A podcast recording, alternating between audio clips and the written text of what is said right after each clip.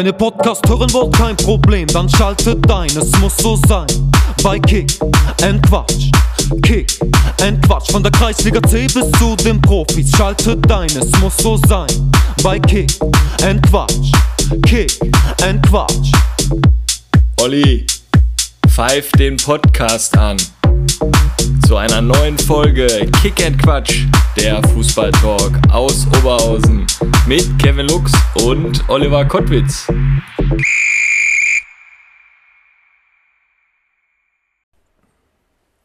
Ja, da melden wir uns zurück aus dem Urlaub. Obwohl, Kevinator, ich musste ja arbeiten letzte Woche. Ja, ich war unterwegs. Ich war in Tirol.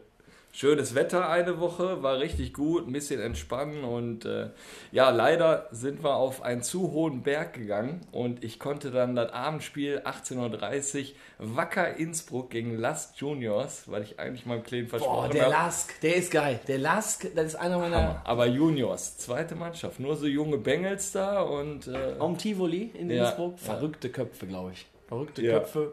kennst du das Stadion von denen? Ja. Die hatten Oberrang zur EM-Zeit und ich habe mir das die ganze Zeit, ich habe so ein bisschen gegoogelt und mir das angeguckt, gedacht, was ein geiles Stadion mit Oberrang und ich wollte auf der Seite sitzen, wo der Oberrang ist, weil dann kannst du auf der anderen Seite, die Tribüne, die ist ein bisschen flacher, kannst du in die Berge reingucken. Aber der Oberrang war gemietet von Wacker Innsbruck nur für die EM-Zeit. Okay. Ja, also ich war da, das ist schon ein bisschen länger her, da waren wir dann mal auch Skifahren in der, in der Ecke gewesen und sind da mal einen Nachmittag nach Innsbruck gefahren. Das Stadion ist schon mega gut und da ist ja auch die äh, Skisprungschanze da. Da Genau. kannst du von oben dann in das Stadion auch reingucken. Sehr, sehr, sehr, sehr geil. Schönes Städtchen auf jeden Fall. Aber ich fand es natürlich wunderbar, dass du natürlich pünktlich am Sonntag wieder in Oberhausen warst und dann bist du natürlich mitgekommen zum Auswärtsspiel von Stärkrade Nord 2 gegen unsere Freunde von Hibernia. Ne? Und ja, ich kann es ja jetzt einfach hier auch nochmal einfach mal raushauen. Hibernia! Go, oh, oh.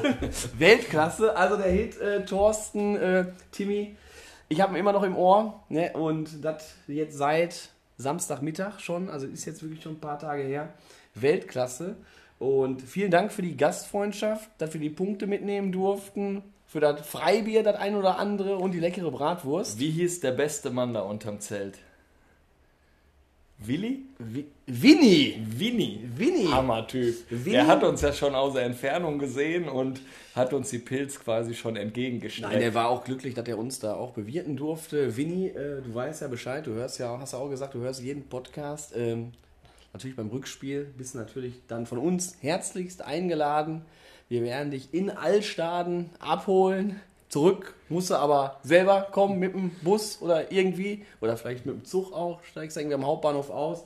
Aber da werden wir uns dann um dich kümmern und freuen wir uns, äh, dich im Nordler Park dann begrüßen zu dürfen. Was war denn sonst noch so los am, am Wochenende, Kevinator? Hast ja, hast du RWO geguckt? RWO verliert gegen Fortuna Köln. Ich habe es ich hab ähm, nur beim Reviersport, beim Ticker so ein bisschen, bisschen verfolgt. Ja, da war irgendwie der Ersatzspieler, muss da nicht alles richtig gemacht haben. Da ist Fortuna Köln 1-0 da in Führung gegangen, am Ende 2-0. Und wenn man sieht, RWE gewinnt halt auch nicht, wieder eine fatale Chance für RWO. Ja, ich glaube, der Terra, der hat seinen Spieler da, der den Ball angenommen hat, direkt in die Kabine irgendwie geschickt. Ne? Ich kam quasi ja wieder aus dem Urlaub wieder und äh, mein Kleen, der geht ja jetzt auch immer öfter RWO gucken. Wahrscheinlich, äh, nee, zu alt für den Rasmus-Club. Ne? Und äh, ja, da haben wir dann auch nicht mehr geschafft und ein bisschen im Ticker verfolgt. Ja, da musste er irgendwie den Ball angenommen haben. ich habe selber nur auch gelesen, ja. Und dann hat er in die Kabine geschickt. Ja, die Punkte lässt du dann liegen, ne? wenn Rot-Weiß Essen da gegen Köln 2 unentschieden spielt. Die hättest du mitnehmen müssen jetzt. Ja, Jan Wellers, anderer Kamerad der, der Regionalliga hier, VfB Hommenberg, unsere, auch unsere, unsere Liebe hier, ne, hat ja mal endlich mal wieder gepunktet gegen den kleinen S04 und Fortuna Düsseldorf 2. Die Serie setzt sich fort. Wenn der Franz nicht im Tor Richtig. steht, können die Richtig. einfach nicht gewinnen, ne? Ja, also was soll ich da sagen? Und dann kriegt er halt fünf Hüttener, der Gorka.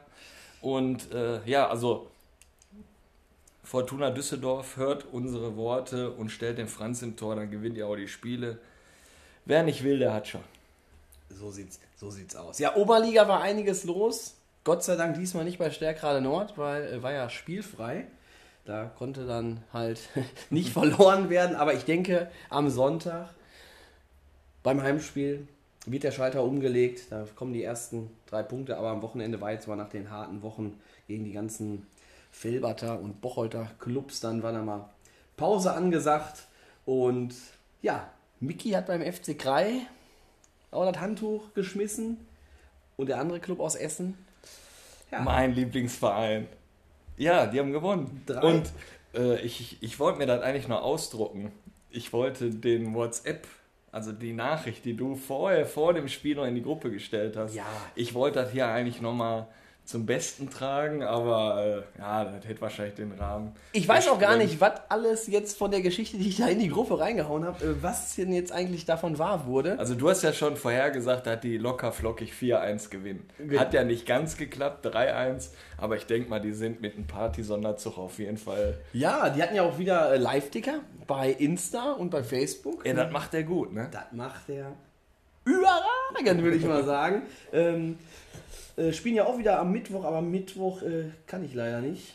Ähm, spielt auch der VfL gegen Augsburg im Pokal. Äh, da muss man mal Prioritäten setzen. Ja, ansonsten zum anderen Spiel aus der Oberliga kommen wir im späteren Verlauf dieser, dieser Folge. Landesliga, ganz kurz nur, Arminia Klosterhardt, der Club von deinem Sohnemann, verliert. Ja. Und Bezirksliga. VfB Bottrop ist zum ersten Mal an der Spitze. Sind Erster, weil der SC20 gegen äh, Hohenbuttberg verloren hat. Man mag es echt kaum glauben. Da ist die, die Serie gerissen. Wie kannst du dir vorstellen, jetzt VfB Bottrop erster Platz, wie Paddy Wolwort jetzt so in seinem Stuhl sitzt? Ja, der sitzt nicht in seinem Stuhl. Ich denke mal, der ist nach dem Spiel, ist der in seinen Burgerladen gefahren. Er hat sich, glaube ich, da. Boah, ich glaube, welchen hat er sich da geholt? Den. Weiß ich nicht. auf jeden Fall diesen Me mega Bulls Burger, sag ich mal. Ne? Wie hieß der? Triple Bulls? Ich weiß nicht mehr so hundertprozentig. Aber ich denke mal, den wird er sich reingehauen haben. Dann dazu ein schönes Stauderbierchen und dann. Wird er sich zurückgelehnt haben? Und dann denken, Paddy, das hast du wieder richtig gut gemacht, denke ich mal. Irgendwie so. So, ne, aber freut mich auch, dass hier der Stürmer, hier der Jandan, der hat jetzt da getroffen, dem scheint es dann wirklich gesundheitlich wirklich wieder besser zu gehen. Und die sind jetzt Erster. Schwarz-Weiß Altstaden, ja, Raphael Steinmetz, Was ist da los? was ist da los? Er hat zwar wieder getroffen, aber trotzdem verloren. Und Renania, sind, ich meine, jetzt arbeiten wir die Truppen, die Truppen ab, die oben stehen, ne, die eigentlich alles gewinnen, weil sie alle so einen Top-Kader haben. Unentschieden, 95. Minute gegen Dienstlaken. Dienstlaken, da ist ja der Sohnemann vom Schuppi. Schuppi, der, der Coach. Wo wir dann auch jetzt in der Kreisliga A sind. Weil Schuppi ist ja da mit Arminia Lierich irgendwie, weiß ich nicht warum, ist ja mal so mein heimlicher Aufstiegsfavorit eigentlich gewesen. Äh, hat aber wieder verloren. Ja, ich glaube, jetzt ist ein anderer Favorit. Da, also ich glaube, die ziehen schon gut weg. Ne? Buschhausen jetzt 27 Punkte, erster Platz, souveräne Truppe, glaube ich. Ja, das, das sieht schon sehr gut aus dabei Buschhausen. Obwohl Buschhausen ja ein absoluter, das ist eine Kreisliga, das ist ein Kreisliga A-Verein. Ja. Ne, also die, Wer weiß, was noch kommt. Ne? Wer weiß, wer weiß, wer weiß. Ne? Ähm, Team 12 hat auch mal wieder gewonnen. Richtig, richtig gut. Beste Leistung habe ich hier gelesen heute vom Sassi, den Bericht. Und da haben sie dann auch nochmal im, in so einem kurzen Bericht über die Kreisliga A auch nochmal einem Edelfan gedankt, der äh, wohl verstorben ist. Fand ich dann sehr gut, weil ja sehr wenig über die Kreisliga berichtet.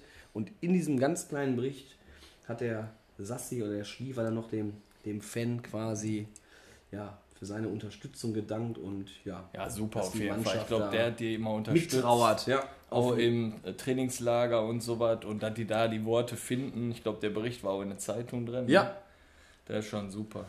Ja, Kreisliga B hatte ich schon gesagt. Hibernia hat 3 zu 5 gegen Stärkrade Nord 2 verloren. Ähm, cool, aber nachher, Kevinator, dass wir da noch mit dem Timmy äh, schön uns das Hibernia-Stübchen angeguckt haben. Auf der Anlage. Äh, wirklich super, was sie da rausgezaubert haben. Und Ja, das war ja quasi eine kleine Stadionführung, die wir da gemacht haben. Wir durften uns die Kabinen angucken und äh, deren Clubhaus, was ja vorher eine Tenniskabine war. Und äh, ja, ich würde sagen, auch der Gewinner steht fest, wo wir dann den Film dann halt gucken. Genau, ähm, den Film werden wir nämlich, es ist jetzt in Klärung mit Hibernia, aber werden wir sehr wahrscheinlich da einen kleinen Filmeabend machen können. Bis zu, glaube ich, 30 Personen können sich dann dort, dort anmelden und ähm, ja, genauere Infos werden dann noch ähm, folgen. Bei Hibernia hat mir imponiert Akbo. Uro Akbo. Äh, kannst du, du hast den kompletten Namen, hast du den noch drauf? Abdul Nasiri Oro Akbo. Ganz ehrlich, der kann jetzt nicht mehr wirklich viel rennen, aber wie der den Ball da immer festgemacht hat, ne? Absoluter Hammer. Muskelpaket vom Feinsten. Also wirklich richtig geil. Äh, am Ende war es wirklich ein geiles Kreisligaspiel und irgendwie kann man sich daran gewöhnen, auch sowas zu gucken. Irgendwie. Also ich war auch abends noch hier natürlich beim magischen VfL an der Kastrober Straße, haben wir die Eintracht da 2 zu 0 weggeballert. Äh, aber wenn ich jetzt so darüber nachdenke, fand ich eigentlich das Hibernia-Spiel schon fast, fast äh, Ja, aber wir kommen doch mal Genialer. nicht, nicht immer nur zu Hibernia, wir kommen doch auch mal zu, dein, zu deiner Truppe Stärkrad Nord 2. Also, Olli, jetzt wo wir hier sitzen, der Aufstieg, der muss doch äh, stattfinden diese Saison, oder? Ja, ist ja gar keine Frage. Ne? Also wir wollen hoch natürlich, ne? mal ein bisschen Druck machen da. Ne? Äh, nein, Aufstieg ist für uns überhaupt kein Thema. Also wir wollen uns hier erstmal, ja, wir wollen uns finden. Wir wollen eine vernünftige zweite Mannschaft aufbauen. Und, ähm, Und deswegen machen wir den Podcast, weil wir genau sowas nicht hören wollen. Wir Nee. spielen Fußball, um aufzusteigen. ja, aber wie gesagt, also wir sind, wir sind noch in der Wie ist Findungsphase. die interne Absprache bei euch? Ja, hören ja nicht viele zu, ne? Also, natürlich wollen wir hoch.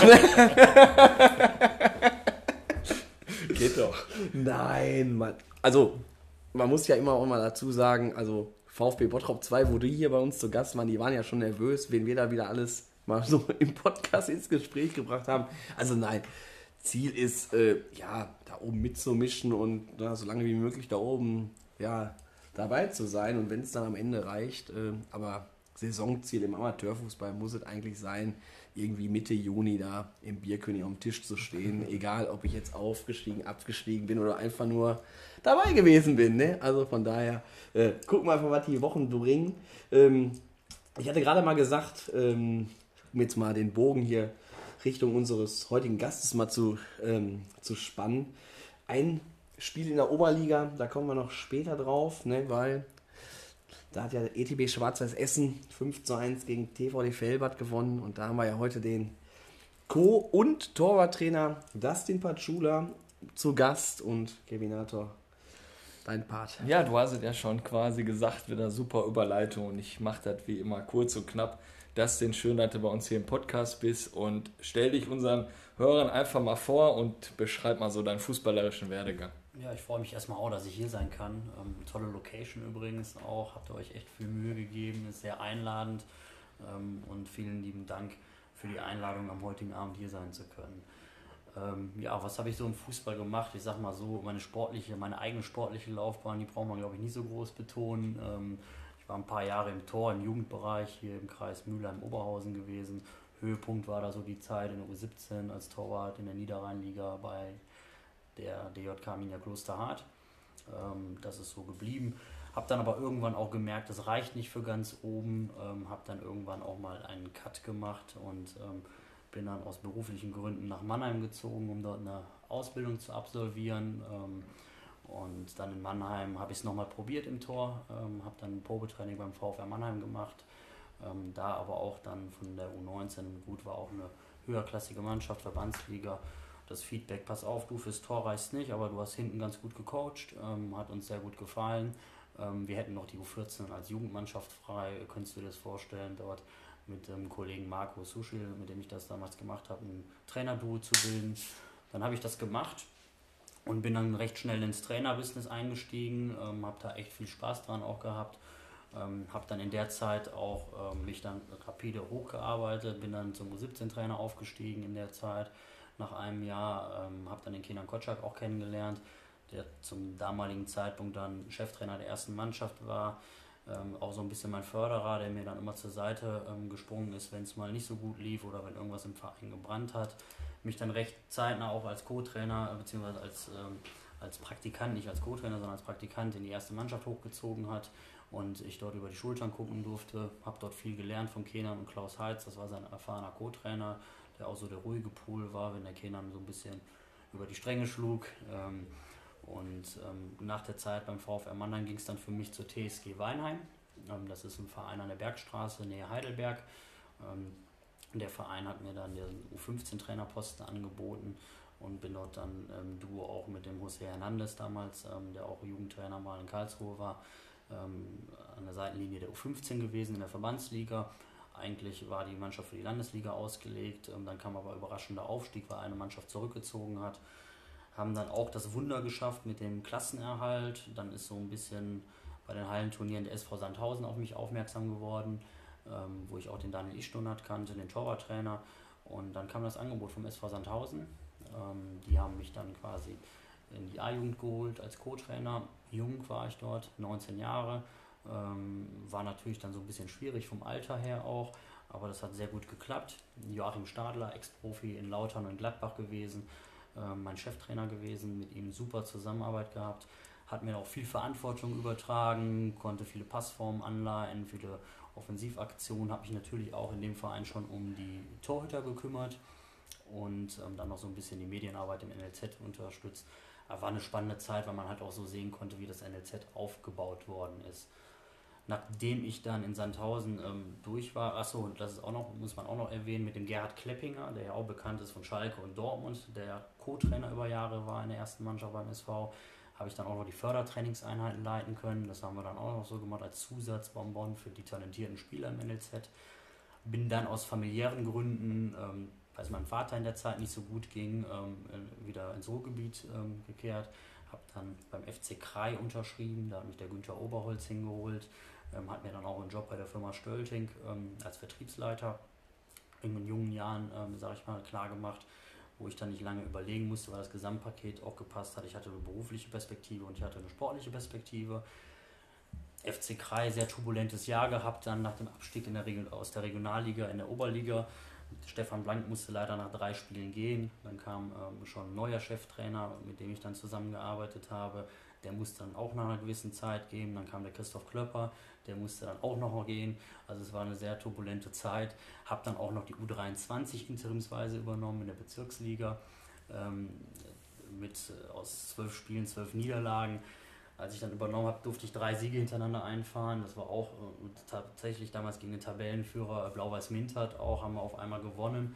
Ähm, tolle Euphorie, aber die Euphorie oder die Spiele konnten wir nur gewinnen, weil wir eine gewisse Motivation erzeugt haben. Die Qualität in dem Sinne hat dann einfach für die Liga nicht gereicht und über die Durchstrecke hinweg, wenn dann noch zwei, drei Spiele ausgefallen sind, konnten wir die Klasse nicht halten.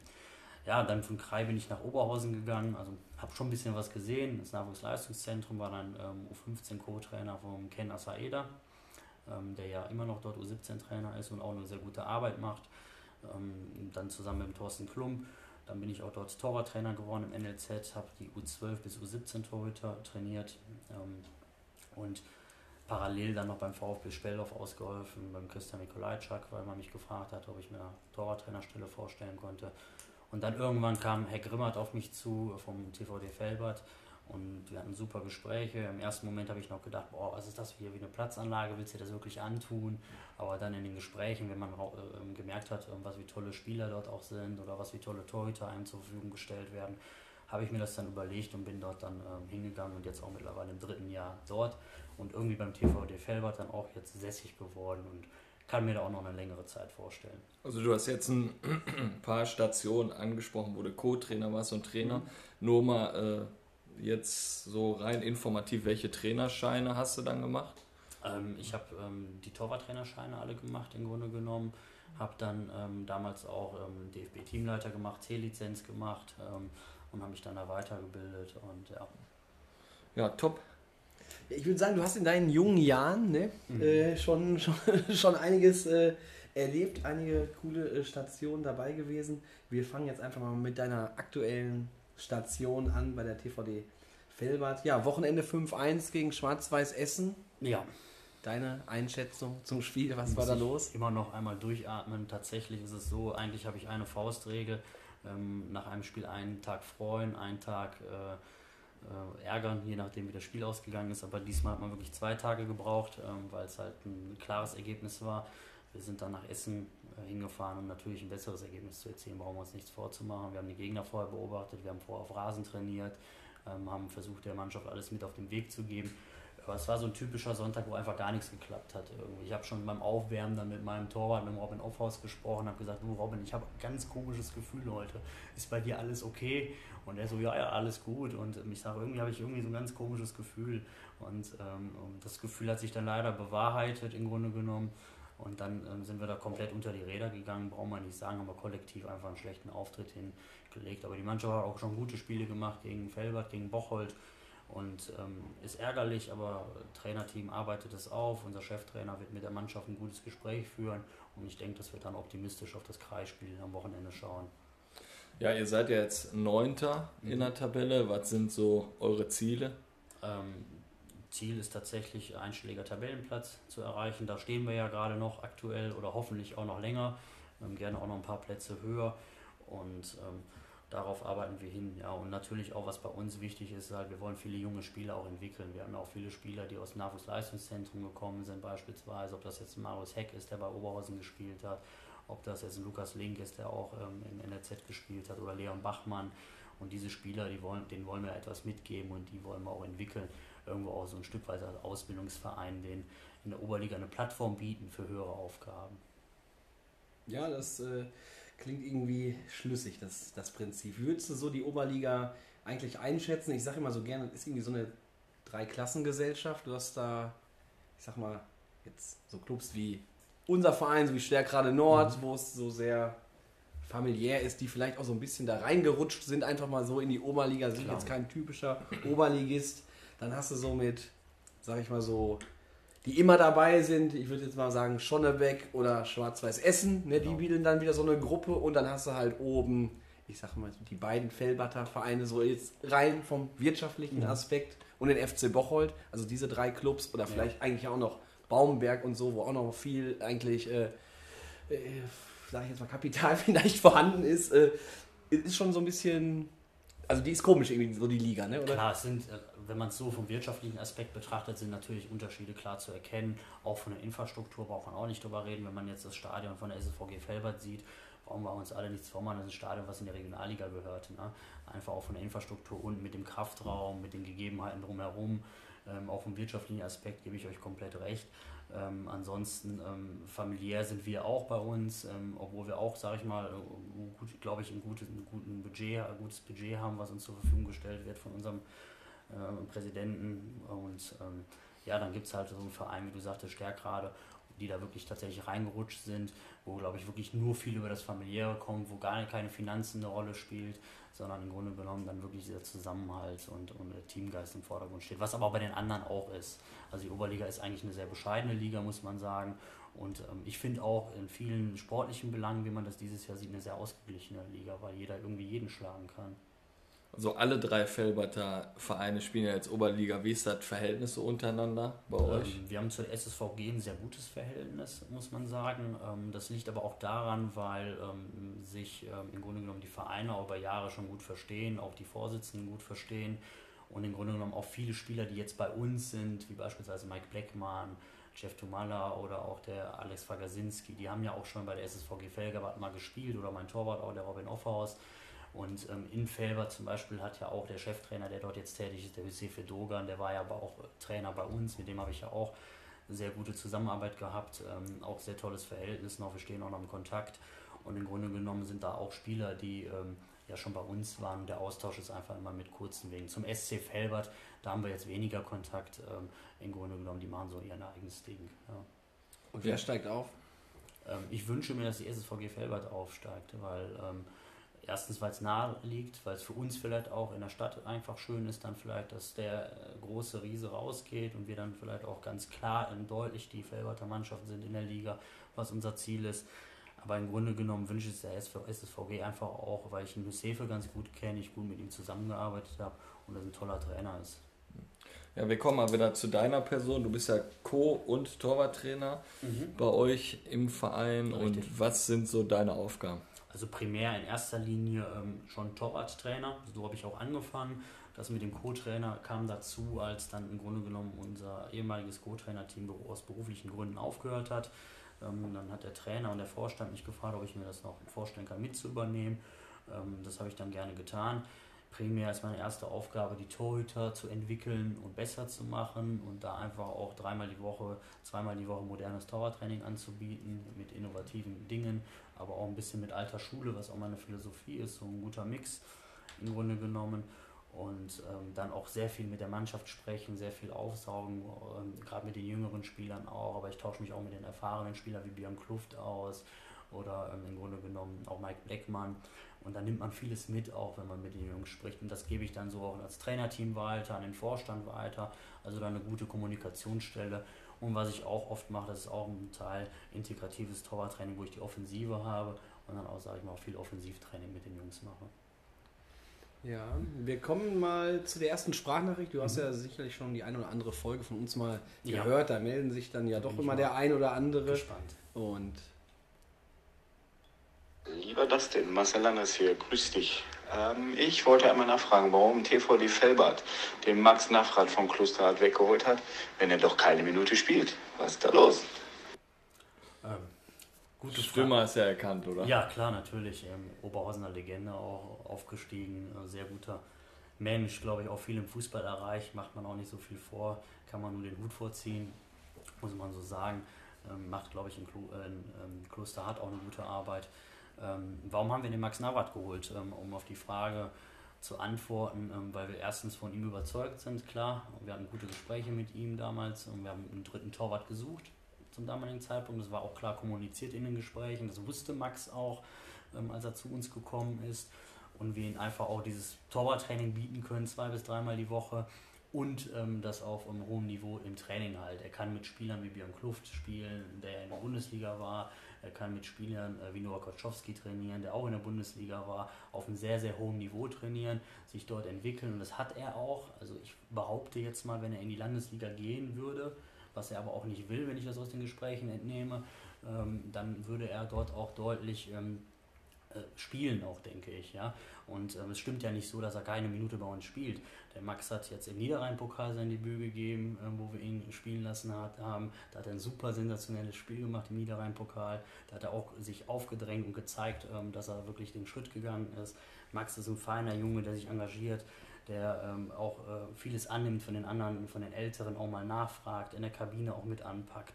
Und ähm, wir sind im ständigen Austausch und der Junge fühlt sich wohl bei uns. Und ich habe immer gesagt, wenn du irgendwo spielen kannst und du möchtest gehen, dann ähm, komm auf uns zu im Verein. Aber er hat immer gesagt, er will gern bei uns bleiben, fühlt sich wohl und der macht eine Arbeit. Und, und wenn unsere Vereinsvorsitzenden oder unser Trainer, unser Cheftrainer und unser sportlicher Leiter sagen, er kann bleiben, dann kann er auch noch nächste Saison bei uns spielen, weil er hängt sich super rein und wir sind zufrieden, dass er bei uns ist. Ja, was heißt das jetzt für Marcel Landers? Entweder der muss am Torwarttrainer bei sich ein bisschen feilen oder vielleicht den Dustin zu sich holen oder der muss den Schritt in die da Oberliga machen. Ne? Auch wenn ich ihn schätze, aber ich bleibe beim TVD. da haben wir schon so ein paar Bomben hier liegen. Ja. Ne? Wo siehst du dich denn eigentlich ähm, ja, langfristig eigentlich? Siehst du dich so als Trainer oder doch eher Torwarttrainer? Ähm, auf jeden Fall als Torwarttrainer. Also das ist ganz klar. Also als Cheftrainer möchte ich nicht arbeiten, ist mir zu stressig, muss ich auch ganz offen sagen. Ähm, musste ich mit vielen Dingen auseinandersetzen. Ich glaube auch einfach, dass mir das besser liegt und man muss auch mal realistisch sein und so eine Cheftrainerrolle muss ja vieles mitbringen. Du musst ja viel pädagogisch auch mitbringen, musst als Zaubertrainer natürlich auch, aber das ist eine ganz andere Mannschaftsführung. Ja. Stehst ganz anders im Mittelpunkt und ähm, ich fühle mich im Hintergrund sehr wohl obwohl so Torhüter zu trainieren, teilweise stelle ich mir das auch so ein bisschen schwierig vor. Ne? Also man sagt ja, okay, ja. das ist ja, ein, also ist ja so ein Torwart-Team, ist es ja eigentlich auch die zwei oder drei genau. Jungs dann, ja, aber kann ja da wirklich nur einer, einer spielen. Äh, ja. Richtig, klar, es ist immer so, dass am Ende des Tages einer spielen kann, gebe ich dir recht. Vielleicht ist der eine oder andere dann auch stinkig, aber wir haben das beim TVD Felber zum Glück immer geschafft, dass wir ein harmonisches Torwartteam haben. Auch letzte Saison schon, diese Saison, davor die Saison die Jungs verstehen sich. Ich weiß, dass die Jungs privat auch mal was unternehmen. Ich weiß, dass die auch im Training, ähm, nach dem Training auch gerne mal eine Cola zusammen trinken oder eine Apfelschorle. Und ähm, die Harmonie ist eigentlich ganz gut. Und ich merke auch, wenn ein Torwart im Tor steht, dass der andere Torwart den auch unterstützt. Ob das jetzt der Max ist, Niederrhein-Pokal, dann wird er unterstützt von unserer Nummer 1 und Nummer 2. Oder ob das jetzt die Ja, Nummer muss 1 das. die spielt. Genau, man pusht sich gegenseitig. Und das ist mir auch wichtig. Und wenn ich merke, dass da irgendwo die Harmonie nicht stimmen würde, würde ich direkt einen Keil dazwischen hauen. Ja, das sollte Fortuna Düsseldorf mal machen in der zweiten Mannschaft, ne? Also ich glaube, da stimmt das nicht so. Das möchte ich nicht kommentieren, aber Franz ist ein sehr guter Torwart. Sag ich doch. Du hast ja auch gute Kontakte zum VfL Bochum, zu Ollis Herzensverein. Ja, das stimmt. Äh, könntest du dir vorstellen, da hauptberuflich mal so Torwarttrainer zu machen? Oder ist das auch so ein Ziel vielleicht? Also im Grunde genommen, ich bin ja erst 27 und muss sagen, natürlich, ähm, ich würde lügen, wenn ich jetzt sagen würde, ich würde mir nicht irgendwann eine hauptamtliche Stelle als Torwarttrainer vorstellen können. Klar, aber da muss schon vieles passen, weil ich ja auch noch einen Hauptjob habe. Und ähm, das ist dann auch so eine Sache, wenn du dann für ein, zwei Jahre, das sind ja immer befristete Verträge, irgendwo hingehst, ähm, ob du dafür deinen Job dann aufgeben willst und ob, dann ist es ja auch wieder schwer, wieder eine Eingliederung in irgendeinen normalen Job zu finden, weil es interessiert ja keinen Arbeitgeber, der in der Wirtschaft ist, ob du Torwarttrainer warst oder ob du irgendwo als Trainer gearbeitet hast. Und ähm, ja, beim VfL Bochum habe ich ja mal hospitiert, war eine schöne Zeit. Ähm, ähm, ich glaube, die haben mit Peter Greiber schon einen sehr, sehr guten Torwarttrainer, der über Jahre konstant arbeitet, super Entwicklung auch bei Manuel Riemann jetzt verzeichnen kann. Paul Grave, der ja auch mit mir individuell trainiert, ähm, super Entwicklung auch genommen. Also ich glaube, die sind da auch sehr gut aufgestellt und momentan fühle ich mich auch da wohl, wo ich gerade bin. Aber ich würde lügen, wenn ich nicht in ein paar Jahren vielleicht mal darauf spekulieren würde, irgendwo in Deutschland äh, irgendwo zu arbeiten, hauptamtlich als Torwarttrainer. Ja, wir gehen jetzt mal zur nächsten Torwart-Ikone. Am Wochenende hast du dich ja mit dem Gary Ehrmann getroffen. Für Ja. mich noch immer einer der Torhüter wirklich mit den abgefahrensten Trikots. Also der hatte ja da Absolut. Farb, der hatte ja Farbkombinationen da drauf auf dem Wetzenberg da, wenn er da im Tor stand. Herrlich. Und dann die, ah, die Matte. Also ein Stimmt, der hatte Weltklasse. doch mal so ein, so ein, so ein Löwe, ne, Tiger-Trikot hatte der doch Genau, mal in richtig, Orange, ja, ne? komplett, ja, in Ja, Orange. mit so einem ja. riesen Tiger Und dann noch die drauf. Friese drauf. Ja. Ja, ja. Nee, jetzt, wir kommen jetzt ja zu deinen ganzen Kontakten. Das ist natürlich auch ein, ein Grund, schweifen jetzt einfach mal von der TVD mal so ein bisschen ab und werden dann auch in Richtung deines, deines Buches kommen. Ja, äh, wie kamst du in Kontakt mit Gary Ehrmann und ja, wie war das Treffen so? Ähm, den Kontakt, den habe ich schon länger gesucht, muss ich sagen, ähm, weil ich Gary immer sehr spannend fand als Torwarttrainer. Der hat ja wirklich auch mit Florian Fromlowitz, Tim Wiese, Roman Weidenfeller, Kevin Trapp, Tobias Sippel, ich könnte die Liste jetzt noch eine Stunde fortsetzen, etliche Torhüter im Profifußball gebracht. Das ist Wahnsinn, das ist unvorstellbar. Das hat auch kein anderer Torwarttrainer in Deutschland so in der Form geschafft, das muss man einfach so sagen. Deshalb ist er von der Quote her der beste Torwarttrainer Deutschlands, das muss man einfach so sagen. Über seine Inhalte werden oft gestritten. Die einen sagen, der ist komplett alte Schule ähm, und die anderen sagen halt im Grunde genommen, das ist äh, das bewährte System. Ich habe mich mit Gary ausgetauscht, äh, über Florian Fromlowitz Kontakt zu ihm gesucht, auch im Grunde genommen. Dann auch noch über einen ehemaligen Mitspieler, also ehemaligen Spieler von ihm. Und dann habe ich irgendwann die Telefonnummer bekommen, habe ihn kontaktiert. Muss sagen, es ist sehr schwer, an Gary ranzukommen, sehr, sehr schwer. Aber ähm, dadurch, dass dann seine ehemaligen äh, Bekannten oder Teamkollegen dann ein gutes Wort eingelegt haben, hat er sich dann mit mir mal ausgetauscht. Das ist jetzt öfters vorgekommen. Jetzt haben wir mal wieder gesagt, dass wir uns in der Pfalz zusammensetzen. Und ähm, das war ein super tolles Gespräch, also was man da mitnehmen kann. Ähm, ich habe ein paar Videos gezeigt von meinen Torwarttrainings. Er hatte auch mir dann attestiert, dass das Hand und Fuß hat, was mich natürlich auch beruhigt, wenn so eine Legende das sagt und nicht irgendein Papagei. Ja, ähm, und dann ist auch wichtig im Grunde genommen, dass ich da auch meinen Mittelweg finde. Er hat auch gesagt, nicht alles, was jetzt gemacht wird, ist schlecht, aber was er auch gemacht hat, ist nicht alles gut, sondern man muss einen gesunden Mittelweg finden. Und das hat er mir mit auf den Weg gegeben, das tue ich. Und da bin ich unglaublich stolz. Und mit Gary kann man auch viel lachen und Anekdoten und er erzählt auch viele Geschichten wie von früher. Und er hat auch seine spezielle Meinung zum heutigen Fußball. Würde mich interessieren, hat er das jetzt gut verarbeitet, dass er jetzt nicht mehr beim FCK äh, angestellt ist? Oder? Ähm, am Anfang hat er sehr damit zu kämpfen gehabt. Äh, mittlerweile hat er es gut verarbeitet. Mittlerweile hat er ähm, die Zeit mit seiner Frau auch gefunden, wo er auch sagt, ähm, die ist ihm viel wert. Er hat jetzt in Italien eine Wohnung gekauft ähm, und äh, ist oft in Italien auch mit der Frau. Ähm, er ist aber immer noch sehr enttäuscht über die Vorgehensweise, dass er in Kaiserslautern entlassen worden ist, weil im Grunde genommen nach 36 Jahren einfach dann so wegen einem Studenten, der da als Trainer meinte, er müsste dann irgendwas da ähm, beibringen und im Grunde genommen ähm, der Trainer ein Problem damit hatte, dass er größer ist vom Namen her als er selber, dass der Gary vor der Kurve gefeiert wird, dass der Gary ein besseres Standing bei den Sponsoren hatte. Und das war ja das Hauptproblem. Und dann noch meinte, er müsste ins Torwarttraining reinreden. Ähm, ich glaube, dann hat Gary dann irgendwann die Reißleine gezogen und ein paar Takte dazu gesagt, mehrfach. Und dann ist es dann zu unüberdrückbaren Differenzen gekommen. Aber ich glaube, äh, am Ende sieht man ja, Boris Schommers hat es ja nicht geschafft, den Verein in stabilen Bahnen zu lenken. Jetzt wird ja Gary verabschiedet gegen Würzburg, kriegt die goldene Nadel. Und ich glaube, er hat auch zu mir gesagt, für ihn schließt sich dann ein Kreis. Aber es tut immer noch weh. Ja, okay, ja, cool. Ich habe irgendwie so im Kopf, dass der Terranova doch mal in Karlslautern gespielt hat. Und dann hat er da das Spiel irgendwie unterbrochen, hat einen Ball reingeworfen. War da nicht auch Gary Ehrmann irgendwie im Spiel? Ja. Er ist immer involviert. Der, der hat den in die Kabine, glaube ich, begleitet. Ja, ne, ja, der da, da hat der Da wir doch da so eine Anekdote auch mal rausgehauen, meine ich. Ja, ganz cool. Ich habe in deinem Status gesehen, Mhm. äh, du hast Kenan Kotschak viel Erfolg gewünscht und so. Und er ist ja jetzt Co-Trainer der türkischen Nationalmannschaft. Genau, richtig. Und ja, erzähl uns mal ein bisschen darüber, wie, wie da der Kontakt entstanden ist oder generell zu eurer Freundschaft. Wie ich das ja im Eingang gesagt habe, ich war ja beim VfR Mannheim und habe dann Kenan auch kennengelernt und dann gab es irgendwo mal, ich war ja junger Trainer beim VfR Mannheim. Da hast du nicht alles perfekt gemacht, hast du auch das eine oder andere noch falsch gemacht auch. Und dann ähm, hat Kenan mich irgendwann mal zur Seite genommen und gesagt, du, das und das kann man besser machen und ähm, schau doch mal bei mir drüber. Und da hat er mir viel auf den Weg genommen. Er wusste auch, dass ich alleine in Mannheim bin. Ich bin ja ohne Familie hingezogen, mit 17 Jahren schon. Hat mich so ein bisschen an die Hand genommen, ist so eine ähm, Vaterfigur für mich auch geworden, wenn man so sagen darf. Wir sind jetzt elf Jahre befreundet. Das ist eine große Zeit. Das ist fast die Hälfte meines Lebens oder über ein Drittel meines Lebens. Und ähm, er hat mir immer geholfen in vielen Phasen des Lebens, immer Mut zugesprochen, immer Rat gegeben, ähm, hat mit mir viele Abende verbracht, viele Tage verbracht. Und ähm, er ist ein sehr bodenständiger Typ und ich habe ihn ja kennengelernt, wirklich als er ganz unten noch war, äh, in der Verbandsliga, Oberliga VfR Mannheim. Und er ist ja innerhalb von zehn Jahren von der Kreisliga bis in die zweite Bundesliga vorgekommen. Und ähm, hat immer an sich geglaubt, immer sehr akribisch gearbeitet, hat aber nie bewusst irgendwie gesagt, ich will in die Bundesliga oder sonst was, sondern hat immer irgendwie jeden Verein, wo er war, entwickelt, eine Infrastruktur geschaffen und ist ein Arbeiter. Also Malocha ist aus äh, bescheidenen Verhältnissen äh, ist aufgewachsen und weiß, wie man die Schippe richtig trägt und wie man richtig arbeitet. Und ist in Malocha. Und das passt halt zum Ruhrgebiet. Hier hier ist man auch mit der Malocha-Kultur groß geworden. Und dann haben wir uns gut ergänzt.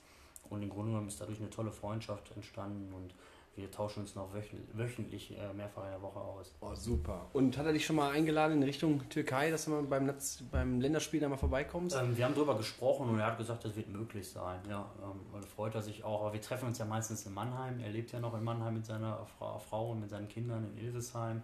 Und ähm, dort ähm, gibt es ein Eiscafé, wo wir uns dann immer regelmäßig hinsetzen und dann über gute Anekdoten sprechen und uns austauschen. Ja, cool. Cool, wenn man solche Kontakte hat. Ich hatte gesehen, Hannover hast du ja auch des Öfteren mal Genau. besucht, saß dann Richtig. auch mit da auf der Trainerbank. Also sehr, Nach sehr dem geil. Spiel aber, ne? ja. Ähm, ja, vor mir liegt jetzt hier die Bibel des Fußballs. Also könnte das Neue und das Alte Testament hier, könnte hier drin sein. Äh, wie viele Seiten das Buch hat? Über 800. Ne? Hat, glaube ich, haben wir, glaube ich, auch gleich noch eine Sprachnachricht zu. Ne? Da meint jemand, glaube ich, die hat, das, das Buch hat vielleicht doch noch ein bisschen mehr. Ja, wie kam es dazu? Ähm, ja, auch weil ich jetzt so viel über Fußball erzähle und so viel gesehen habe, so viel, äh, ich sag mal auch mal Freunde und Bekannte genervt habe mit meinem Fußball. ist ja schon ein elementarer Lebensinhalt von mir. Und dann haben die gesagt, Junge, schreib doch irgendwann mal alles in ein Buch rein.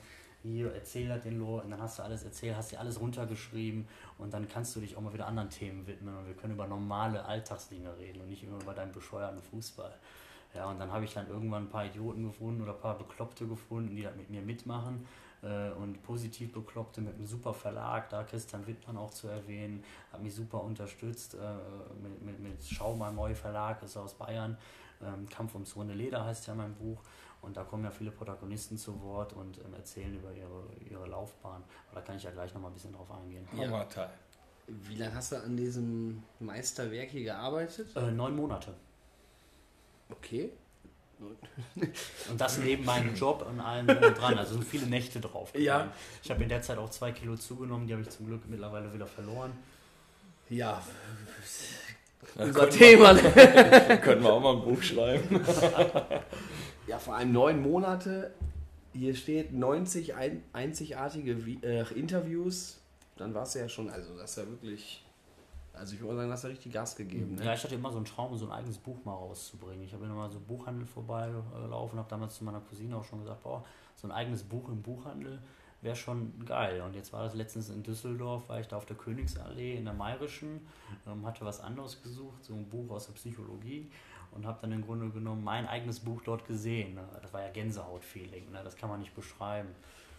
Ja, cool. Und ähm, musst du dich ja irgendwie bewerben, dass du dann ein Buch schreibst? Ähm, oder bist du ich- mit deiner Idee einfach zum Verlag gegangen? Oder Also ich muss sagen, ich habe sehr viele äh, Ver äh, Verlagsanstalten angeschrieben, sehr, sehr viel bekloppt und so, so viel Absagen bekommen, teilweise gar keine Reaktion. Klar, weil es schwierig ist, du hast noch kein eigenes Buch rausgebracht, bist jetzt vielleicht auch nicht der bekannte große Name und ähm, dann kriegst du natürlich auch erstmal viele Absagen. Und dann habe ich irgendwann einen Verlag gefunden mit Schaumamoy Verlag ähm, und habe da äh, super Menschen kennengelernt mit Christian Wittmann und seinem Kompagnon. Und ähm, die haben mich da wirklich total unterstützt im Grunde genommen auch. Und ähm, die haben mir dann auch ähm, das ermöglicht, dann den Druck zu geben, weil die halt auch das Layout gestaltet haben, die haben eine Lektorin zur Seite gestellt, die haben ja viele Themen dann auch bearbeitet und ähm, im Nachgang ist total spannend, als das Buch dann draußen war, dann haben sich auch die großen Verlagsanstalten plötzlich gemeldet und haben gesagt, ja hör mal, willst du nicht auch noch mal ein Buch rausbringen mit uns und äh, willst du nicht da auch noch mal eine Idee mit uns aufarbeiten? Aber dann habe ich da nicht mehr geantwortet. Wie läuft denn sowas ab? Hast du deine Word-Datei oder liest du auch im Bett und hast Zettel und Stift oder Ähm, tatsächlich beides, ja. Ich habe Zettel und Stift und irgendwann habe ich dann immer äh, meinen Laptop dabei gehabt. Ob das dann im Zug war oder ob das dann auf Pausen auf Raststätte war, habe ich mir dann immer schon, also auf Zettel und Stift rausgeschrieben, welche Protagonisten könnten interessant sein. Und mir war immer wichtig, dass in dem Buch im Grunde genommen Leute aus der Politik zu Wort kommen, weil dann auch wichtig ist, wir reden ja immer vom Volkssportart Nummer 1 im Fußball. Welche Aufgabe hat der Sport in unserer Gesellschaft? Ähm, wie wichtig ist das? Und da haben zum Beispiel der Oberbürgermeister der Stadt Essen, Thomas Kufen, zugesagt, Dr. Gregor Gysi, auch ein Spitzenpolitiker, Bärbel Baas, heute übrigens gewählt worden zur Bundestagspräsidentin, auch in dem Buch drin. Und die erzählen dann auch, dass es der Fußball ein wichtiger, äh, wichtiges Instru Integrationsinstrument ist, im Grunde genommen, für unsere Gesellschaft oder auch ähm, viele Nationen zusammenkommen und einfach der Fußball für jedermann ist. Jetzt egal ob reich, arm oder Mittelklasse, auf dem Fußballplatz sind ja alle gleich. Und dann kommen ja auch noch, sage ich mal, gestandene Personen wie Hüb Stevens zu Wort oder Helmut Schulte, Bernhard Dietz, Europameister 1980, Hannes Bongartz von der älteren Generation. Dann wollte ich aber auch die mittlere Generation wie Manuel Schäffler mit einbauen, im Grunde genommen. Serdar Durso, ein Topspieler. Oder auch gerade wie junge Spieler Ahmed Kutucu, Noah Katterbach, die gerade frisch in diesen Fußballbereich reingekommen sind. Aber, und das war mir auch wichtig, Spieler, die ein NLZ ähm, besucht haben und es nicht geschafft haben, aber trotzdem in ihrem normalen Beruf, in ihrem normalen Leben eine glückliche Aufgabe gefunden haben, mit der sie, sage ich mal, auch erfüllt sind und vielleicht auch froh sind, dass sie nicht in dem Kosmos Fußball gelandet sind. Weil der Fußball hat nicht nur Sonnen- und Schattenseiten, sondern der hat, ähm, also nicht nur Sonnenseiten, sondern auch Schattenseiten. Und das bringe ich in diesem Buch auch wieder. Und da kommen dann auch Medienvertreter wie Uli Potowski, den man kennt, oder Yannick Erkenbrecher, der ja bei jeder Sky-Sendung ist, zu Wort. Und deshalb war mir wichtig, dass allen Bereichen des Fußballs, wie auch Sportärzte, Sportpsychologen, alle mit drin, die wirklich was erzählen. Und der normale Fußballfan oder jemand, der den Fußball nicht kennt, kann sich mit diesem Buch irgendwo einen Blick in einer verschachtelten Welt ergattern. Ja, geil. Mega geil. Was ist das für ein Stadion hier eigentlich? Ist das Frank? Leverkusen? Oder? Also das verrate ich jetzt nicht, da müsst ihr raten. Auf jeden Fall äh, England, in England, oder? Ohne Zäune und ohne alles. Ich weiß es ganze Könnte man ja ein Quiz draus machen. Könnte man ein Quiz machen? Könnte auch Frankfurt sein, oder? Könnte, dachte ich ganz am Anfang auch Frankfurt, aber das passt nicht wegen der Dachkonstruktion. Also wir raten gerade das Okay. Cover vom Buch. Ähm, wir wissen es gerade nicht. Wir würden es einfach mal das Cover natürlich dann bei uns auf der Insta- oder Facebook-Seite nochmal draufhauen, Kevin. Genau. Und dann machen wir da mal ein kleines Quiz. Hat draus, aber auch oder? gut gemacht, ne? Ist schwierig. Aber drei Ränge, oder? Mhm. Drei Ränge. Oder die Waldfee. Arsenal? Spanien? Äh, ja. Egal. Äh, Wäre vielleicht auch eine Frage. Also wie gesagt, die Frage werden wir, werden wir stellen und ja, vielleicht können wir ja auch das Buch dann einfach mal verlosen, denke ich mal. Das gehört euch, das habe ich euch mitgebracht. Was ihr damit macht, ist eure Sache. Aber Eigentlich erstmal selber lesen, Ich, ich ich würde würde auch sagen, sagen, schaut mal rein. wir schauen erstmal rein. Also für alle Glau Hörer, wir haben mit äh, vor uns liegen Kampf ums runde Leder, 90 einzigartige Interviews. Du sagst, in neun Monaten hast Ja. du das geschrieben. Hammerleistung, richtig schönes Teil und, äh, Ah, hier der Spruch, ja, ein Blick hinter, hinter die verschlossenen Türen der Fußballwelt. Und ich habe gerade mal aufgeschlagen, wen habe ich direkt als erstes gehabt? Rafa Steinmetz. Der meldet sich da auch zu Wort. Ja, Ja. er erzählt halt auch viel über seine Laufbahn. Ist ein Junge aus dem Ruhrgebiet, ist ein feiner Mensch, auch ein guter Freund von mir. Und ich sag mal so, jeder weiß, dass er ja im Grunde genommen auf Asche aufgewachsen ist und diese Generation ist ja leider ausgestorben. Ne? Wie, wie ist das denn aufgebaut? Also du schreibst 90 einzigartige Interviews. Wie ist so ein Interview aufgebaut? Also im Grunde genommen geht es ja erstmal um die Person selbst. Also es gibt erstmal viele verschiedene Fußballthemen auch. Internatleben, Umgang mit Social Media und und und. Aber dann ist beispielsweise auch der Sportler oder die Protagonisten werden vorgestellt. Ähm, Da geht es um deren Laufbahn, was haben sie erlebt, wo sind sie jetzt, was äh, sind sie Trainer geworden, sind sie Manager geworden. Und dann ähm, werden die Fragen individuell zugeschnitten auf die Person. Aber es gibt natürlich auch allgemeine Fragen, wie beispielsweise jetzt, ne, was würdest du an der Branche Fußball verändern? Und da kommen dann häufige Antworten auch mit Videobeweis abschaffen, weil das die Emo- Emotionen komplett reguliert oder wegnimmt. Ähm, Und ähm, da ist im Grunde genommen alles mit drin und sind tolle Antworten drin. Ich kann es nur jedem empfehlen, nicht nur weil es jetzt mein Buch ist, aber ähm, das Feedback ist einzigartig, was ich kriege. Und ich bin selbst überrascht, dass es so positiv auf dem Markt angenommen wird. Ja, du bist ja schon, du bist ja auch von Hause aus äh, Vertriebler, hast du gesagt, hast ja auch schon mal eine Stelle da Genau. im Vertrieb Vertrieb gehabt. Aber jetzt hau noch mal eben kurz raus, warum müssen unsere Hörer sich das Buch kaufen? Worauf können sie sich freuen? Ja, sie können sich auf etwas freuen, was es so in der Form nicht, noch, nicht nochmal gibt. Momentan ist das Buch einzigartig, weil einfach alle Generationen aus dem Fußball mit drin sind.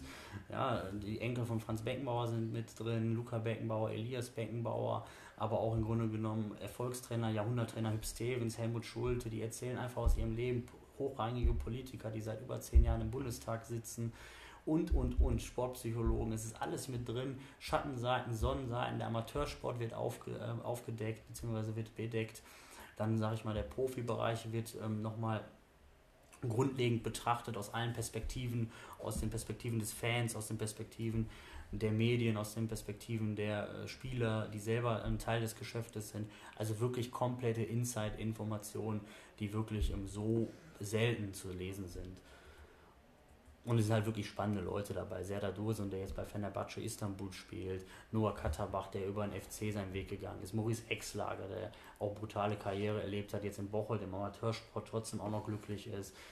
Steinmetz, der, sag ich mal, jetzt nicht den Sprung nach oben geschafft hat, aber der hier im Ruhrpott trotzdem eine Legende ist im Grunde genommen, der immer hier zu Hause geblieben ist.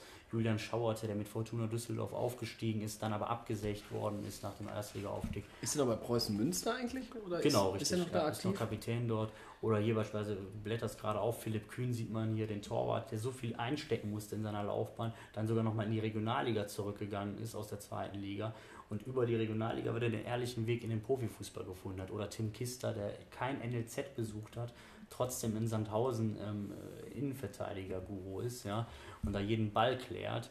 Also schon wirklich sehr, sehr spannend. Oder auch nochmal eine Person hervorzuheben mit André Hoffmann, der mich auch immer unterstützt hat, der jetzt bei Fortuna Düsseldorf spielt in der Innenverteidigung, der sich sehr fürs Buchprojekt interessiert hat, tolles Interview gegeben hat, immer wieder auch gefragt hat, wie ist es, kann ich dir helfen, kann ich dir noch Input geben und sehr, sehr offen auch über das Geschäft spricht und auch die negativen Seiten sehr deutlich anspricht, aber auch nochmal auch anspricht, wie wichtig Bodenständigkeit ist, obwohl Ja. man sich so ein tolles Leben erarbeitet hat. Andi Lute auch im Buch sehe ich hier. Genau, der ja auch einen unglaublichen Weg gegangen ist, der jetzt bei Union Berlin Nummer 1 ist, international nochmal spielt.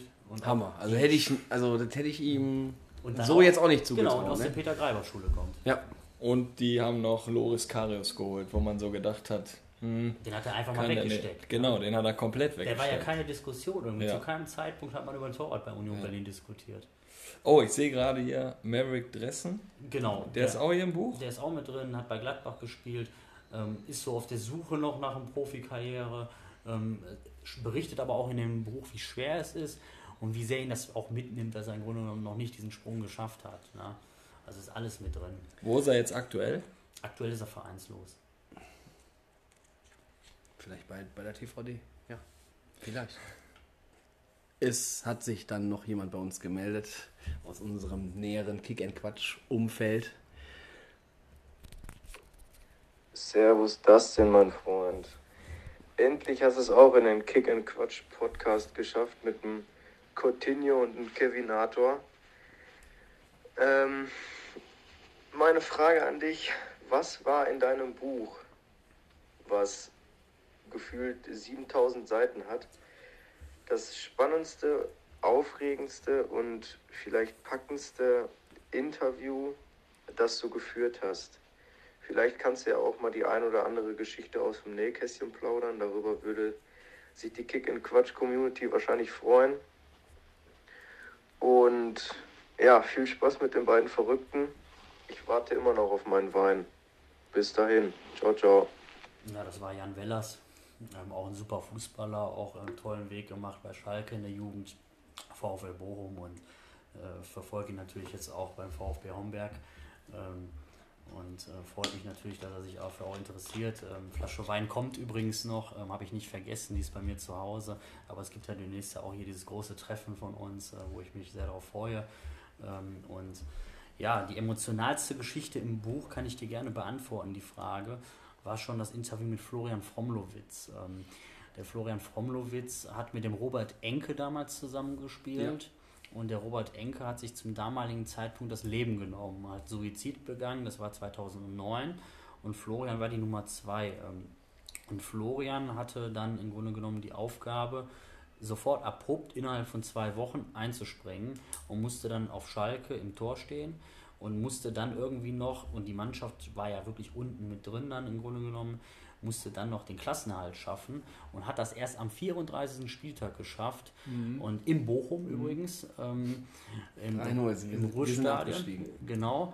Und äh, dann hat Florian Fromowitz nach dem Abpfiff ein komplettes Tränenbad an Gefühlen und die ganze Last ist runtergefallen von ihm. Und dann hat er erstmal realisiert, dass der Robert Enke tot ist, zu dem er immer ein gutes Verhältnis hat. Und das war schon sehr emotional. Und dann war er ja in Duisburg mal und da war ja eine ganz, ganz schlimme Geschichte im Grunde genommen.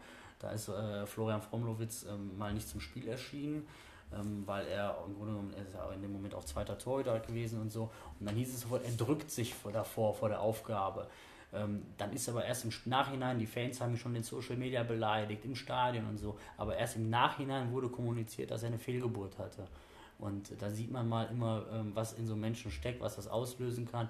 Ich glaube, Florian hat sehr viel in seinem Leben verarbeiten müssen. Ähm, hat, glaube ich, auch immer das, und das ist meine persönliche Wahrnehmung auch von Gary und von anderen, hat immer ähm, im Schatten des Todes von Robert, glaube ich, auch daran gelitten, dass seine eigene Karriere nicht mehr nach ganz oben gegangen ist. Und er war eigentlich ein super Torwart, der hat der U-Nationalmannschaft gespielt, super Bundesligaspiele gemacht, international gespielt, immer auf hohem Level. Aber ich glaube, das alles mental zu verarbeiten, ist schon eine brutale Herausforderung. Und das ist sehr emotional. Und darüber äußert sich Florian auch sehr in meinem Buch. Und ich hoffe, ich konnte deine Frage beantworten, lieber Jan. Und weiterhin viel Erfolg in der Regionalliga mit Homberg. Ja, ja. Emotional. Emotional, definitiv. Äh, man wird es auch nie vergessen, dass äh, der Florian Fromlowitz dann der Keeper dann war, der nach dem Robert Enke dann bei ja. Hannover im Tor stand. Das weiß ja eigentlich. Also, Jeder, das wissen ja heute die Kinder ne? auch. Ne? Also das war schon wirklich. Das war schon wirklich heftig. Und der, das war gegen Schalke, war das erste Spiel und am letzten Spieltag haben sie in Bochum dann 3-0 genau. gewonnen. Und dann ist der VfL abgestiegen und. Und dann hatte Florian ja auch noch mit blöden Verletzungen zu kämpfen und allem drum und dran. Hat schon vieles zusammengespielt, was nicht so toll war. Aber ein feiner Mensch, dufte Kerl, heute noch in Kontakt, immer hilfsbereit, hat sich gefunden, hat eine Familie, wohnt in der Pfalz, ist glücklich in seinem Job, der ist im Fitnessstudio jetzt und der ist total dankbar und glücklich und fühlt sich wohl. Ja, jetzt kommen wir mal zur nächsten Sprachnachricht. Denke ich mal, das lockert hier die Stimmung dann jetzt doch wieder ein bisschen, bisschen auf. Auch eine Torwartlegende von Fortuna Düsseldorf 2. Kommt noch, kommt noch, der kommt. Hallo, liebes Kick Quatsch Team. Hallo, Dustin Patschula. Ja, ich habe einmal zwei Fragen an Dustin. Ähm, zum einen würde ich gern wissen, wie du schaffst, dich immer hundertprozentig zu motivieren, im Training für deine Torhüter immer 100% zu geben. Ich meine, das ist nicht selbstverständlich. Und da ist natürlich meine Frage jetzt, wie du, wie du das schaffst, dich da immer so zu motivieren.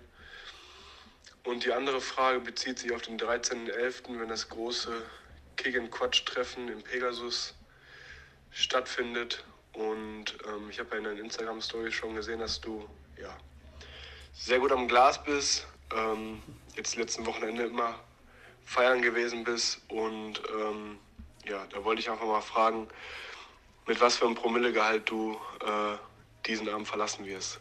Schöne Grüße, schönen Podcast wünsche ich euch noch und bis dahin, euer Franz. Ja, lieber Franz, freut mich sehr von dir zu hören. Wenn du mich abholst und fährst, dann wird der Promillegehalt sehr hoch sein. Also äh, ansonsten muss ich gucken, ähm, ob ich mich abholen lasse oder sonstiges. Aber ich freue mich sicherlich auf das Gläschen Wein. Wo wohnst du eben kurz? In Mülheim an der Ruhr. In Mülheim, okay. Genau, aber sonst bin ich natürlich gerne gut am Glas dabei, keine Frage. Mache ich am Wochenende immer gern und ähm, äh, trinke das eine oder andere Pilz oder auch gerne Wein aus der Pfalz tatsächlich. Ähm, zu deiner zweiten Frage, ähm, wie schaffe ich es, mich immer wieder zu motivieren, ähm, so viel Gas im Training zu geben und den Jungs das bestmögliche Training zu bieten? Das ist eigentlich ganz einfach, weil ähm, das erstens meine Aufgabe ist, dafür bin ich dort, sonst bräuchte ich das nicht machen. Und äh, mir ist es immer wichtig, um 100% zu geben. Und ich kann nur ganz offen sagen, ähm, mir ist es halt wichtig, dass ich die Torhüter forme, dass ich die weiterbringe, dass jeder irgendwie was mitnimmt für sich und dann im Grunde genommen, um es kurz zu halten, ähm, ähm, seinen Weg gehen kann. Und äh, mir macht es unglaublich viel Spaß, auf dem Platz zu stehen. Und sonst bräuchte ich die Aufgabe ja nicht annehmen, wenn im Grunde genommen ich den Jungs nicht viel mitgeben kann oder mir nicht viel Mühe geben. Sie sollen vieles lernen. Ne? Immer einen guten Mittelweg finden, alte Schule, moderne Übungen und das ist halt immer wichtig. Und danke, dass du gefragt hast und dir auch viel Erfolg bei Fortuna. Ähm, du weißt, dass ich sehr viel von dir halte, lieber Franz. Mein Reden. Ja, das ist ja ein guter Ja, menschlich und sportlich ein überragender Kerl. Sehr weit für sein Alter. Ne? Da muss man sagen, wenn man sich mit ihm unterhält, dann ist da schon viel Reife auch drin. Und hat, bringt ja alles mit. Größe, äh, Talent, äh, super Ausbildung mit Gladbach, Uwe Kammes, Sascha Krebs. Also ich hoffe, dass er seinen Weg gehen wird. Und ich bin davon auch noch fest überzeugt. Jetzt sind wir mal gespannt, ob du hier mal wieder den Weg hier gehen wirst bei den bei Kevins Oder-Fragen. Wenn du mit Oder antwortest, gehen 5 Euro da in den Jürgen Raimund. Ach, ich darf Oder nicht sagen. Ne, Oder ist äh, schwierig. Also oder darfst du sagen, aber dann gehen 5 Euro in den Ah, Kollegen hier rein. Gut. Ne? Ganz einfache Kiste und die Sind die erste. denn für einen guten Zweck? Äh, nee, Olli und ich, wir wollen mal gucken, dass wir lecker essen gehen. Ja, genau, beim Pegasus der wahrscheinlich. die jetzt für einen guten am Zweck, hätte 13. ich oft Oder Am gesagt. 13.11. wollten wir uns mal richtig was gönnen. Nein, wir, das geht natürlich. Der, allein das Schweinchen wurde, wurde uns schon von einem aus unserer Community gespendet, vom, vom Raimund. Und äh, natürlich geht der Inhalt auch für einen guten Zweck, dann kommt der zugute. Ja. Starten wir direkt mit der ersten Frage: Bochum oder Gladbach? Ähm, Bochum, da es ein toller Verein ist und das Ruhrgebiet komplett in der Kultur widerspiegelt. Das ist richtig, habe ich nichts hinzuzufügen. Pilz oder alt? Ähm, definitiv Pilz, weil es einfach zum Ruhrgebiet gehört und man damit groß geworden ist. Rot-Weiß Oberhausen oder Rot-Weiß Essen? Ganz klar Rot-Weiß Oberhausen, da ich dort zwei Jahre war, auch als Kind schon immer viel bei den Profis zugeguckt habe. Oberhausen einen fantastischen Trainer, auch mit Terranova hat, der eine Seitenlinie viel Gas gibt, einfach auch ein Arbeiter ist und auch diese ganze Kultur des Vereins widerspiegelt. Und der Verein einfach sympathisch geblieben ist, auch in den Zweiliga-Zeiten immer ein familiärer Verein geblieben ist. Co-Trainer oder Torwarttrainer? Ganz klar Torwarttrainer. Neuer oder Buffon? Auch ganz klar Buffon. Sehr gut. Den habe ich mal, Das äh, war zu locker. Die waren, das war zu einfach. dem habe ich mal äh, die Torwarthandschuhe verweigert. Der wollte mir die geben und dann habe ich die nicht genommen. Hättest du mal gemacht. Ja, ich hätte ihm heute hätte ich dem alles gegeben, aber der wollte Alles genommen von ihm. Nee, ich, ich hätte ihm alles gegeben. Der hat alle meine Klamotten gekriegt. Hauptsache ich habe die Torwarthandschuhe da. Aber es ging um ein bestimmtes Fan-Utensil, was man ja natürlich nicht abgibt. Und dann wollte er tauschen, aber es kam nachher noch zum Tausch. Wobei ich auch klar sagen muss, Manuel Neuer ein super Torwart. Ne? Brauchen wir nicht diskutieren, aber Buffon hat schon was Spezielles gehabt. Ja, das, sind, das waren satte 0 Euro hier für den guten Zweck. Nein, Spaß beiseite. Die Fragen hast du natürlich mit Bravour beantwortet. Jetzt sind wir eigentlich auch schon fast am, am Ende der Folge. Zum Schluss fragen wir immer noch unseren Gast, ähm, wie es ihm denn bei uns gefallen hat. Und in diesem Sinne. Ja, mich hat's fantastisch, also mir hat's fantastisch gefallen. Ne? Erstens eine coole Location, die ihr habt und die Zeit ging ja rum. Äh, also kam mir jetzt vor, als wenn wir uns eine Viertelstunde unterhalten haben. Auch von Anfang an sehr sympathisch, aber ich muss auch sagen, ihr macht es wirklich sehr, sehr gut, weil was mir bei euch gefällt, bei Kick and Quatsch, das muss ich auch gerne sagen, Ihr habt dann beispielsweise Personen wie Mike Terranova, Hayo Sommers, Christa Mikulajczak, die ganz oben waren. Habt dann aber auch Kreisliga-Protagonisten hier, ne, die dann auch zu Wort kommen, ähnlich wie bei meinem Buch oder dann auch im Grunde genommen so eine Mittelschicht wie bei mir aus der Oberliga.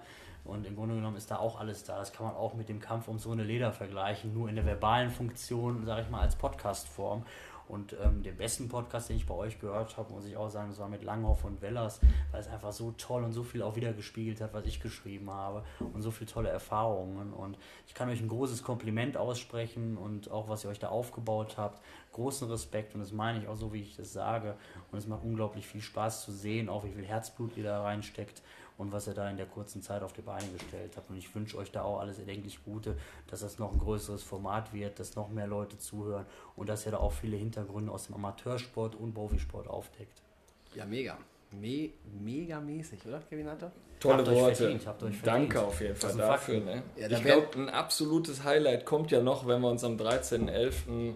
sehen. Olli hat schon einen Testlauf gemacht, hat mir schon eine Sprachnachricht geschickt für die Einleitung von dem Abend. Okay. Das war schon mega emotional und wenn wir alle da beisammen ja, sitzen. Ich freue mich, ich habe ja die Liste gesehen, wer da alles schon zugesagt hat. Da ist ja, ja. Ist ja alles dabei. Schönen Gruß an Jorgo vom Restaurant Pegasus. Ich glaube, der kann alle Stühle schon mal an eine Seite räumen. Ja, wir brauchen das ganze Lokal. Ja, ja, Jorgo, wir kommen aber nächste Woche mal bei dir vorbei, Dienstagabend, und dann besprechen wir mal alles weitere. ich freue mich auf jeden Fall. Ja, ich freue mich auch. Vor allem freue ich mich auch auf unseren nächsten Gast. Ne? Can Utscher, Spielertrainer FC Bottrop, super Typ. Also da auch schon die, also eigentlich wie mit allen unseren Gästen, ne? Schon ich, wieder ein super Austausch. Ich war ja Sonntag da. Jamie hat ja gegen FC Bottrop gespielt. Und ich hatte so ein bisschen das Gefühl, vielleicht steckt in den beiden Trainern von FC Bottrop, von der C-Jugend, so ein bisschen Chan Ucha drin. So was von respektvoll, so was von nett, aber ich äh, starte mal einen Aufruf, davon habe ich dir noch gar nichts erzählt. Da stand ein Opa an der Seitenlinie und hat sich die ganze Zeit äh, mit den beiden Trainern unterhalten und ausgetauscht über Fußball. Und äh, so ein bisschen George Mewis Verschnitt, war aber schon, glaube ich, einen Tacken älter, aber hat den schon da ein paar Tipps gegeben, den jungen Trainern und sehr respektvoll und ja, ich freue mich auf Can Ucha auf jeden Fall. Tolle Platzanlage, alles und hat ja auch eine Fußballschule. Ich glaube, das wird, äh, wird ein cooler Podcast werden. Definitiv. Ja, dann sage ich mal Dustin, oder wir sagen Dustin, vielen Dank ne, für, dein, für dein Kommen, für das Interview, dein Buch. Wie gesagt, das werden wir nochmal bei uns auf den Social Media Kanälen verlinken. Das wird der Kevinator machen. Ähm, 24,95 glaube ich für 800 Seiten. Ja. Was wir nicht gesagt haben, mega Bilder auch drin. Also, das finde ich an dem Buch eigentlich das war Super, mir auch ne? wichtig zum Untermalen, was die Leute erlebt haben und einfach Eindrücke zu haben, weil Text ist ja geduldig. Ne, Aber ne die Bilder sind, also die sprechen mich ja auch absolut ja. Ähm, an. Da bleibt man direkt mal bei einem hängen und dann liest man sich das Interview genau. so durch. So stelle ich mir das so vor, wie man vielleicht genau. durch das Buch durchgeht. Ähm, mit dem TVD auch viel Erfolg dass er vielleicht auch unseren Jungs von Stärkerer Nord ein bisschen Schützenhilfe leistet, wenn ihr gegen die von unten spielt. Sehr und dann würde ich sagen, Keminator. Danke, Dustin. Ich schließe den Podcast wie immer. Euer Kick Quatsch Team. Bis denne.